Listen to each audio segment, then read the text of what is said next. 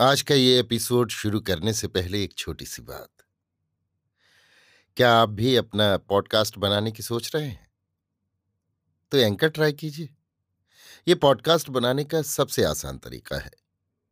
Number एक, ये free है। नंबर दो, इसमें कई सारे ऐसे टूल्स हैं जो आपको अपने फ़ोन और कंप्यूटर पर रिकॉर्ड और एडिट करने की फैसिलिटी देते हैं। नंबर तीन आप अपने पॉडकास्ट को डिस्ट्रीब्यूट भी कर सकते हैं, जिससे इसे स्पॉटिफाई और दूसरे प्लेटफॉर्म पर सुना जा सके।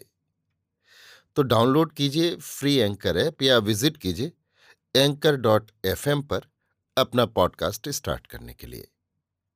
ये तो थी एक छोटी सी जानकारी, और अब शुरू करते हैं एपिसोड का सिलसिला। तो आज के एपिसोड में लीजिए सुनिए। विश्वंभरनाथ शर्मा कौशिक की लिखी कहानी, कृतज्ञता, मेरी यानी समीर गोस्वामी की आवाज़ में। ट्रेन के स्टेशन पर रुकते ही इंटर क्लास के एक छोटे से कंपार्टमेंट का द्वार खुला और एक युवक हाथ में हैंडबैग लिए हुए अंदर आया। कंपार्टमेंट में एक अधेड़ सज्जन पहले ही से बैठे हुए थे। युवक उनके सामने वाले बर्थ पर बैठ गया। कुछ देर तक दोनों चुपचाप बैठे रहे। गाड़ी स्टेशन छोड़ चुकी थी और अपनी पूरी तेज़ी के साथ चली जा रही थी। हठात अधेड़ सज्जन ने युवक से पूछा, आप कहाँ जाएँगे? युवक ने उत्तर दिया, आगरा। युवक कुछ क्षण तक अधेड़ व्यक्ति को ध्यानपूर्वक देखता रहा। इसके पश्चात उसने कहा, और आप? मैं तो दहली जा रहा हूँ। दोनों फिर मौन हो गए। कुछ क्षण के पश्चात अधेड़ व्यक्ति ने पूछा आप आगरे ही में रहते हैं? जी नहीं, आगरे में तो नहीं रहता। कहाँ रहते हैं? युवक ने संयुक्त प्रांत के एक प्रसिद्ध नगर का नाम बताया। आगरे किसी काम से जा रहे हैं? युवक को अधेड़ व्यक्ति की ये बेतकल्लुफी कुछ बुरी मालूम हुई, परंतु उसने शिष्टाचार के नाते अपनी इस भावना को दबाकर किंचित मुस्कुराते हुए कहा हाँ एक कार्य से जा रहा हूँ। युवक ने सोचा, जब ये व्यक्ति मेरा परिचय जानने के लिए इतना उत्सुक है, तब मैं भी पता लगाऊँ कि ये कौन है। ये सोचकर उसने पूछा, आपका मकान कहाँ है? मेरा मकान तो इधर मध्य प्रदेश की ओर है, परंतु मैं आजकल फलाने शहर में रहता हूँ। वहाँ आप क्या करते हैं? वहाँ मैं एक साप्ताहिक पत्र का संपादन करता हूँ। युवक चौंक पड़ा। उसने बड़ी उत्सुकता से पूछा, आपका नाम शंभुनाथ है? जी हाँ। अधेड़ व्यक्ति ने गंभीर होकर उत्तर दिया। युवक मुस्कुराकर बोला, ओहो, तब तो आपके खूब दर्शन हुए। आप तो बड़े प्रसिद्ध आदमी हैं। अधेड़ व्यक्ति ने मुस्कुराकर सिर झुका लिया। कोई उत्तर न दिया। युवक ने कहा, मैं भी आप लोगों का एक तुच्छ सेवक हूँ। मेरा नाम गोपाल शर्मा है। अधेड़ व्यक्ति ने भ्रकुटी सिकोड़कर कहा, गोपाल शर्मा, क्या आप लेखक हैं? जी लेखक तो क्या मातृभाषा हिंदी का एक अकिंचन सेवक हूँ। मैं बहुधा आपके लेख पत्रों में देखा करता हूँ। युवक ने दांत निकालकर सिर झुका लिया। संपादक जी ने पुनः प्रश्न किया, और आप क्या करते हैं? आजकल तो बेकार हूँ। आगरे अपने मामा के यहाँ जा रहा हूँ। उन्होंने लिखा था कि वहाँ किसी ऑफ़िस में एक स्थान खाली है। उसी के लिए जा रहा हूँ। अच्छा आप आजकल बेकार हैं? जी हाँ। तो आप हमारे यहाँ क्यों नहीं चले आते? हमारे कार्यालय में एक सहकारी संपादक की आवश्यकता है। मैं समझता हूँ कि ऑफ़िस की नौकरी से ये कार्य आपकी रुचि के अनुकूल होगा। युवक प्रसन्न मुख होकर बोला, निस्संदेह यदि ऐसा हो तो अत्युत्तम है। ऑफ़िस की नौकरी तो मैंने मजबूरी की हालत में स्वीकार की थी। तो अब उसका विचार त्याग दीजिए। आप मेरे साथ चलिए, मैं आपको अपने यहाँ रख लूँगा। युवक ने कृतज्ञतापूर्ण स्वर से कहा यह मेरा बड़ा सौभाग्य होगा कि आपकी सेवा में रहूँ, इससे मेरा ज्ञान तथा अनुभव बढ़ेगा। संपादक जी ने कहा तो बस तय हो गया, आप मेरे साथ चलिए। इस समय तो मैं न चल सकूँगा। मेरा टिकट आगरे का है, वहाँ मामा भी प्रतीक्षा करेंगे। मैं आगरा होकर आपके पास आऊँगा। आगरे में आपको कितने दिन लगेंगे? अधिक से अधिक दो तीन दिन। तो आप मेरे पास कब तक आवेंगे? आज के चौथे पाँचवें दिन आ जाऊँगा। बस, ठीक है। परंतु अधिक समय न लगे, इसका ध्यान रखिएगा, क्योंकि सहकारी संपादक की बहुत शीघ्र आवश्यकता है। यदि आपने विलंब लगाया तो संभव है, कोई दूसरा व्यक्ति आ जाए। यद्यपि सहकारी की नियुक्ति मेरे परामर्श और मेरी पसंद के अनुसार होगी तो भी यह संभव है कि पत्र के स्वामी किसी को अपनी इच्छा से रख लें। इसलिए आप जहाँ तक संभव हो, शीघ्र ही पधारिएगा। बहुत अच्छा मैं तीन चार दिन में अवश्य आ जाऊँगा। तो बस ठीक है। दोनों चुप हो गए। थोड़ी देर पश्चात संपादक जी ने पूछा आपने कभी पहले भी किसी पत्र संपादक जी की बात पूरी होने के पूर्व ही गोपाल शर्मा बोल उठे। काम तो नहीं किया, परंतु मैं काम कर सकता हूँ, इसका मुझे विश्वास है। हाँ हाँ क्यों नहीं? एक बुद्धिमान और शिक्षित आदमी क्या नहीं कर सकता? पुनः दोनों मौन हो गए। थोड़ी देर पश्चात गोपाल शर्मा ने किंचित सखचाते हुए पूछा, क्या आप वेतन के संबंध में कुछ बता सकते हैं? वेतन? वेतन आपको इस समय तो साठ रुपये मिलेंगे। परंतु यदि आपका कार्य संतोषजनक हुआ, जिसकी मुझे पूर्ण आशा है तो शीघ्र ही वेतन वृद्धि हो जाएगी। अच्छी बात है। यद्यपि वेतन कम है, तथापि कोई हर्ज नहीं।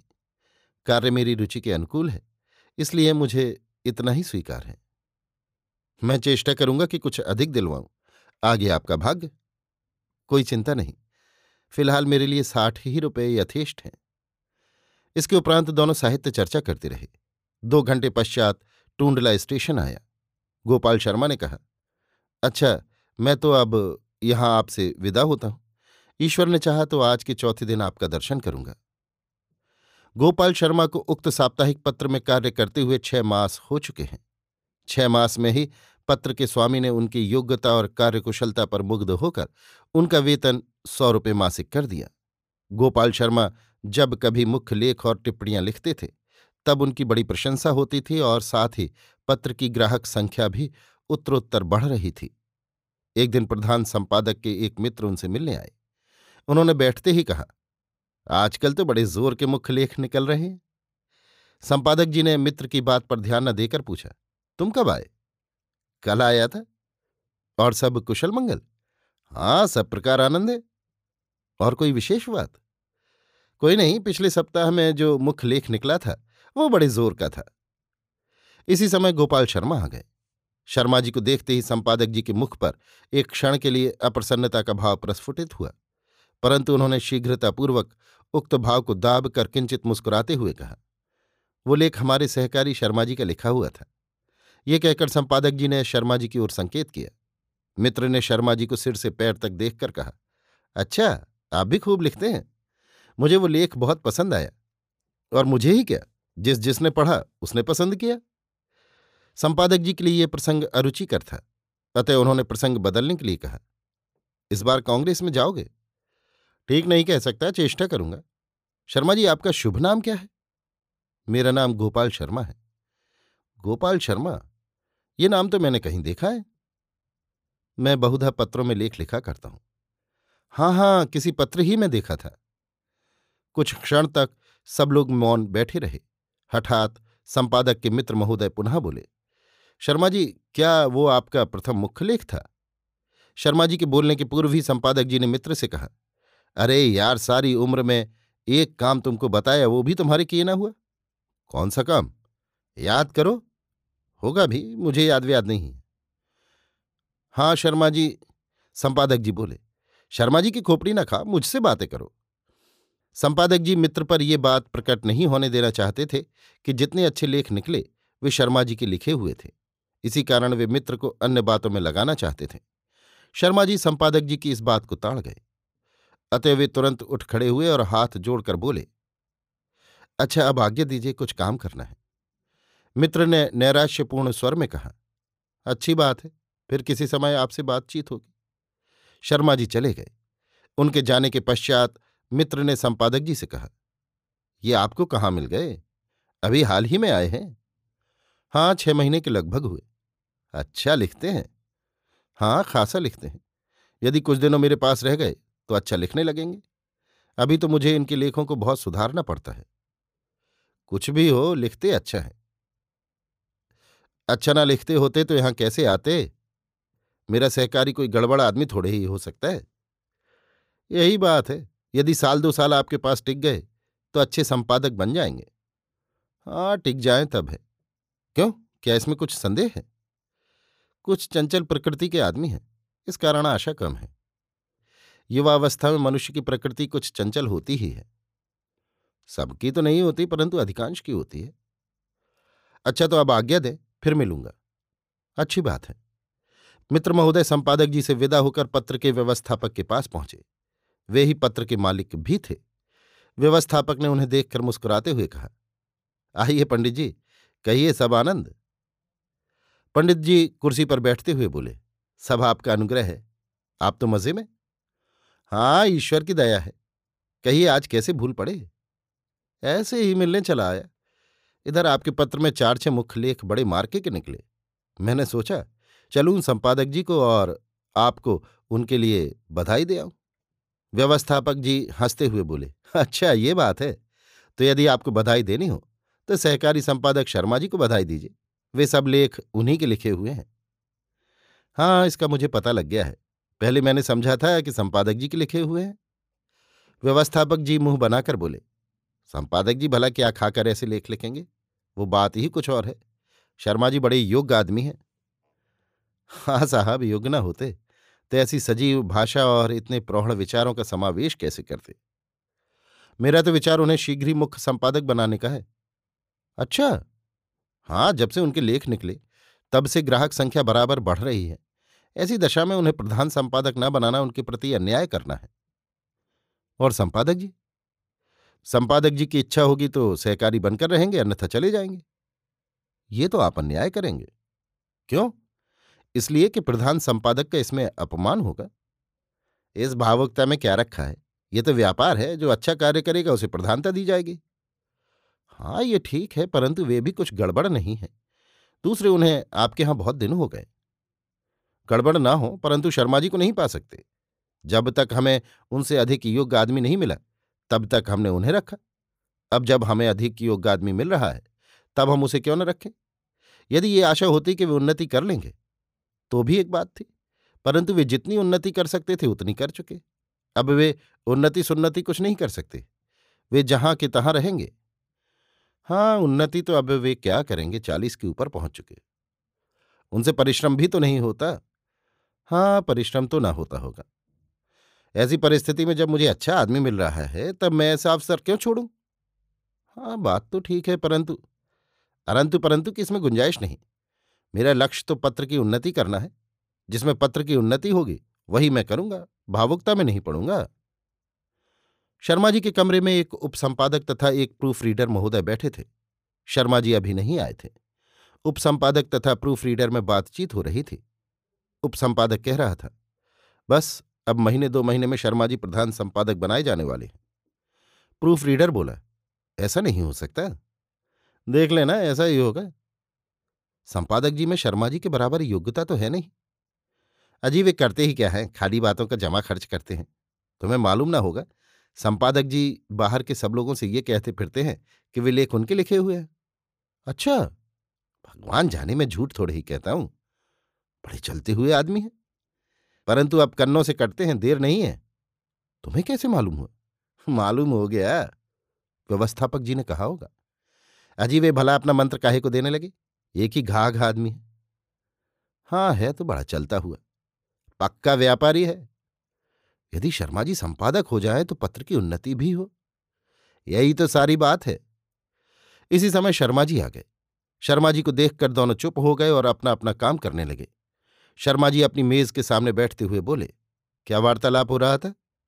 उपसंपादक ने कहा, कुछ नहीं, आपके ही संबंध में बातचीत हो रही थी। क्या बातचीत हो रही थी? यही कि यदि शर्मा जी मुख्य संपादक हो जाए तो बड़ा सुंदर हो। शर्मा जी किंचित मुस्कुराकर बोले, अरे भाई, मैं इस योग्य कहाँ? अभी तो मुझे बहुत कुछ सीखना है। आपके मुख से यही शोभा देता है। परंतु हमसे पूछिए तो हम तो स्पष्ट कहेंगे कि आप संपादक जी से कहीं अधिक उत्तम संपादन कर सकते हैं। संपादक जी को आता ही क्या है? भाग्य के बली हैं, इसलिए निभे चले जा रहे हैं। शर्मा जी हंसकर बोले, अरे भाई, ऐसा मत कहो। संपादक जी बड़े योग्य हैं। मुझे वही संपादन शिक्षा दे रहे हैं। देते होंगे, परंतु साथ ही ये बात भी है कि आप अभी उनको दस बरस पढ़ा सकते हैं। शिव शिव, ऐसी अनर्गल बात मत कहो, शर्मा जी ने गंभीर होकर कहा। बात सच्ची है, आप चाहे रुष्ट भले ही हो जाएँ। ठीक इसी समय चपरासी ने आकर शर्मा जी से कहा कि आपको संपादक जी बुला रहे हैं। शर्मा जी संपादक जी के पास पहुँचे। संपादक जी ने कुर्सी की ओर संकेत करके कहा, बैठिए, आपसे कुछ आवश्यक बातें करनी है। चपरासी से। देखो, अंदर किसी को मत आने देना। बहुत अच्छा कहकर चपरासी चला गया। संपादक जी ने कहा, शर्मा जी, ये तो आप जानते ही हैं कि यहाँ मैंने ही आपको बुलाया था। जी हाँ। ट्रेन वाली बात याद है ना? याद क्यों नहीं है? उसे क्या मैं कभी भूल सकता हूँ? सज्जनता के अर्थ यही हैं। अच्छा तो अब बात यह है कि मेरे कुछ शत्रु मेरे विरुद्ध मालिकों को भड़का रहे हैं। आप जानिए, जो आदमी किसी ऊँचे पद पर होता है उसके अनेक शत्रु हो जाते हैं। हाँ ये बात ठीक है। तो मेरे भी कुछ शत्रु उत्पन्न हो गए हैं और मुझे यहाँ से उखाड़ना चाहते हैं। अच्छा। हाँ और तो किसी से मुझे भय नहीं। अन्य सबों को तो मैं चुटकी में मसल सकता हूँ। मुझे यदि भय है तो आपकी ओर से। मेरी ओर से? हाँ आपकी ओर से। परंतु इस बात का भय नहीं है कि आप मेरे विरुद्ध मालिकों को भड़काएँगे। भय इस बात का है कि आपके यहाँ होने से मालिक लोगों की बातों में आ जाएँगे। मैं ये बात बिल्कुल नहीं समझ सका। मैं आपको समझाता हूँ। पहले तो यदि कोई व्यवस्थापक जी से कुछ भी कहता तो वे उसकी न सुनते, क्योंकि उनके सामने कोई दूसरा ऐसा व्यक्ति न था, जिसे वे मेरे स्थान पर रखते। परंतु इस समय तुम एक ऐसे आदमी हो, जो मेरे स्थान पर रखे जा सकते हो। इसलिए शत्रुओं के लिए मार्ग सरल हो गया। क्यों? आप मेरी बात समझे? ये कहकर संपादक जी ने पुनः उपयुक्त बात समझा कर कही। शर्मा जी ने कहा, हाँ, अब मैं समझ गया। तो अब मेरी लाज और मेरी मान मर्यादा तुम्हारे हाथ में है। शर्मा जी, मैं तुम्हें अपना छोटा भाई समझता हूँ। ये यज्ञोपवीत हाथ में लेकर कहता हूँ कि इसमें तनिक भी मिथ्या नहीं है। अतएव इस समय तुम्हें मेरी रक्षा करनी चाहिए। यदि तुम रक्षा नहीं करोगे तो मेरा सर्वनाश हो जाएगा। ये कहते कहते संपादक जी के नेत्रों में आँसू छलछला आए शर्मा जी संपादक जी की बातों से प्रभावित होकर बोले, आप व्यर्थ में ऐसी बातें कहते हैं। मैं आपका दास हूँ। जैसी आज्ञा दीजिए, वैसा करूँगा। संपादक जी गदगद कंठ से बोले, आज्ञा नहीं, प्रार्थना है। मैं एक गरीब ब्राह्मण हूँ, मेरे चार पाँच छोटे छोटे बच्चे हैं। मेरी उम्र अब इतनी हो गई है कि नए सिरे से उद्योग करना मेरे लिए असंभव है। ऐसी दशा में यदि मैं यहाँ से अलग कर दिया गया तो मैं किसी काम का न रहूँगा। शिव शिव, आप ऐसी बात क्यों कहते हैं? ऐसा कभी ना होने पाएगा। हाँ, यदि तुम ना चाहोगे तो नहीं होने पाएगा, और तुम चाहोगे तो हो भी जाएगा। मेरे भाग्य का फैसला तुम्हारे हाथों में, चाहे तारो, चाहे डुबाओ। मेरे किए जहाँ तक होगा, वहाँ तक आपका उपकार ही करूँगा। हृदय से कहते हो? हृदय से? तो बस, अब मैं निश्चिंत हो गया। एक मास और व्यतीत हो गया। एक मास के पश्चात व्यवस्थापक जी की ओर से संपादक जी को एक मास का नोटिस मिल गया। संपादक जी नोटिस देखकर बहुत ही घबराए। उन्होंने तुरंत शर्मा जी को बुलाकर कहा, शर्मा जी, जिसका मुझे भय था, वही हुआ। क्या हुआ? मालिक ने मुझे नोटिस दिया है कि या तो सहकारी बनकर रहना स्वीकार करो, अन्यथा अपना दूसरा प्रबंध कर लो। शर्मा जी विस्मित होकर बोले ऐसा मैंने तो तुमसे कहा था। हाँ आपने तो कहा था। परंतु मैं तो ये सोचे हुए था कि मुझसे पूछा जाएगा तो मैं आपकी सिफारिश करूँगा। परंतु वो सब तो कुछ भी ना हुआ। यही तो आश्चर्य है। आपसे और व्यवस्थापक जी से कुछ वार्तालाप हुआ था? बिल्कुल नहीं। अच्छा तो कदाचित ये सोचा हो कि मेरे चले जाने के पश्चात वे तुम्हें मुख्य संपादक बना देंगे। तो फिर क्या होगा? होगा क्या? सहकारी बनकर तो मैं यहाँ कदापि न रहूँगा। दूसरी जगह चाहे प्रूफ रीडरी भले ही कर लूँ। जहाँ प्रधान संपादक बनकर रहा, वहाँ सहकारी बनकर रहूँ। ये मुझसे ना होगा चाहे मर भले ही जाऊँ। ये कहते कहते संपादक जी का गला भर आया। शर्मा जी चुपचाप खड़े सोचते रहे। संपादक जी अत्यंत नैराश्यपूर्ण स्वर में बोले, जाइए, काम कीजिए। बस इतना ही कहने के लिए बुलाया था। जो भाग्य में बदा होगा, वो होगा। शर्मा जी चुपचाप अपने कमरे में आकर बैठ गए। शर्मा जी को चिंतित देखकर उप संपादक ने पूछा, क्यों, क्या बात है? आप इतने उदास क्यों हैं? संपादक जी को नोटिस दे दिया गया। शर्मा जी ने सिर झुकाए हुए उत्तर दिया। उप संपादक ने हंसकर कहा, देखा, मैं क्या कहता था? शर्मा जी, मेरी बात ठीक निकली या नहीं? शर्मा जी बोले, क्या ठीक निकली? ये तो बड़ा अन्याय है। ये अन्याय नहीं, न्याय है। अब आप संपादकी कीजिए, ठाठ के साथ, धूम मच जाएगी। मैं ऐसी धूम नहीं चाहता। आप चाहें या न चाहें, धूम तो होगी ही। मुझे संपादक जी की दशा पर बड़ा तरस आता है। यदि आपको तरस आता है तो ये आपके हृदय की कमज़ोरी है। वे तरस के योग्य हैं ही नहीं। लेख आप लिखें और संपादक जी कहते फिरें कि मेरा लिखा हुआ है? ऐसे संकीर्ण हृदय आदमी पर तरस खाना चाहिए। ईश्वर ने आपको ये अनुपम अवसर दिया है। इसको हाथ से न जाने दीजिएगा। शर्मा जी ने सोचा, ठीक तो कहता है, संपादक जी मेरे परिश्रम का सारा यश स्वयं ही लूटते हैं, मेरे लेखों पर अपना अधिकार जमाते हैं। दूसरों से कहते फिरते हैं कि शर्मा जी को आता ही क्या है, मैं सिखा रहा हूँ। ऐसी दशा में मुझे क्या गरज पड़ी है? जो हो रहा है, होने दो। मुझे आगे बढ़ने का इतना अच्छा अवसर मिल रहा है। मैं क्यों चूकूं? परंतु दूसरे ही क्षण शर्मा जी को ध्यान आया।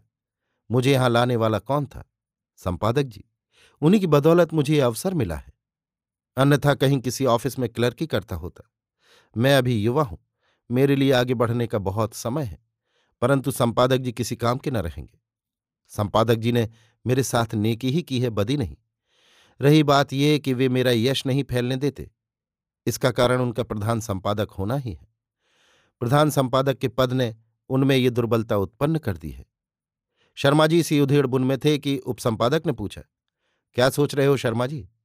शर्मा जी ने सादा कागज़ उठाते हुए कहा, यही सोच रहा हूँ कि संपादक जी ने मुझे आश्रय दिया था, तब मेरा भी ये कर्तव्य है कि अब इस अवसर पर उनकी सहायता करूँ।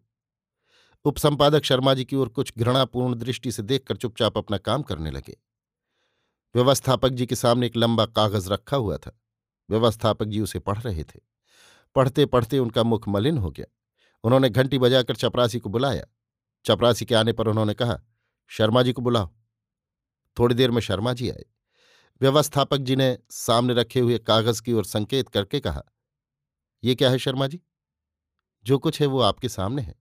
शर्मा जी ने गंभीरतापूर्वक कहा, परंतु आप इस्तीफा क्यों देते हैं? इसलिए कि संपादक जी को नोटिस दिया गया है। परंतु उनके स्थान पर आप नियुक्त किए जाएँगे।